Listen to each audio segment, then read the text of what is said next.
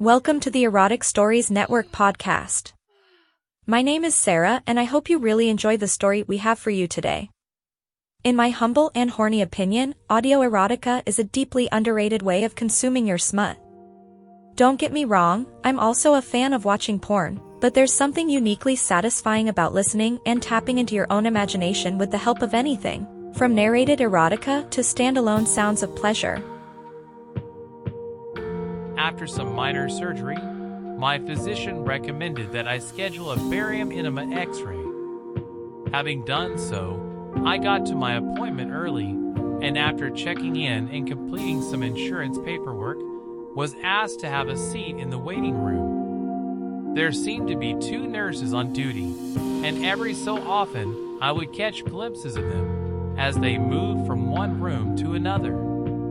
They were both in their twenties or early thirties, and they both wore white uniforms that were thin enough to show the faint lines of their bras and panties underneath. Both had exceptional figures and terrific-looking tits. I couldn't believe that two such beautiful, sexy nurses were working in the same office.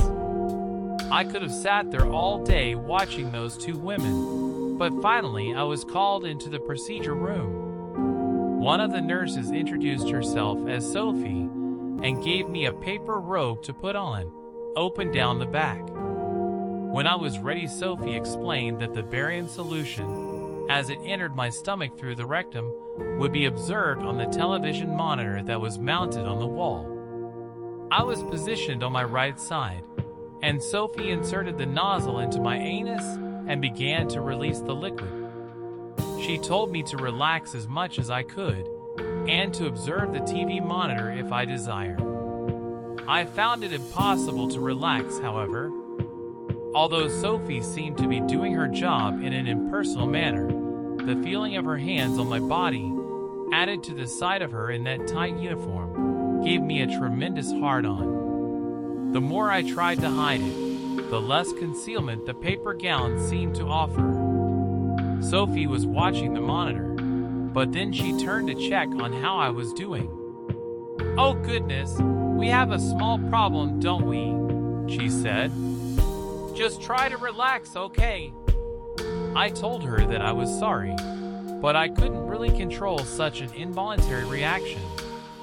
Sophie told me not to worry about it, that this happened occasionally, saying she would try and make me more comfortable. She reached down and pulled my cock free of the paper gown. She asked if that was better, and I said that it didn't seem to help. She tried gently adjusting my cock into a different position, but each time she touched it, it only made it harder. At that point, the other nurse, whose name was Grace, came in to see how things were going. When she saw the situation, she also told me not to be embarrassed, as she had also seen it happen before. She went around to check the tube in my ass, and as she leaned over me, I felt her large tits pressing into my side. That was too much. I couldn't stand it anymore, so I reached over and put my hand on her right tit. I was expecting a slap or worse, but Grace just lifted my hand away, saying that that was not going to help my condition. I told her that being in the same room with two sexy nurses wasn't going to help either. Grace giggled and said she would try one more thing to relax me. Still standing behind me, she reached for my dick and pulled my foreskin up over the head of my cock, asking if that helped me to relax.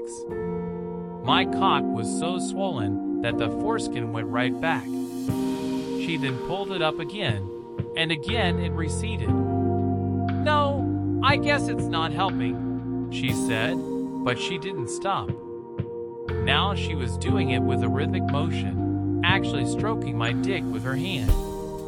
In a breathless voice, I told her not to stop, because I thought the problem would be solved in a minute. "Maybe I can do something about this," Sophie said. She knelt down in front of me with her mouth on a level with my prick. As Grace continued to stroke it, she stuck out her tongue and licked the head. That did it. My cum shot out like a cannon, right into Sophie's open mouth. Grace went on stroking my dick until it was completely drained. The two of them then completed the procedure, saying that everything looked fine. They then led me to the bathroom to get rid of the barium solution. When I was ready to leave, Sophie said I should probably get the procedure done again next year. I said that sounded like a good idea. When I got home, my wife asked me how it had gone. I told her everything had come out just fine. If you liked this story, please subscribe to the podcast and maybe leave a comment. I'd really appreciate it. See you next time.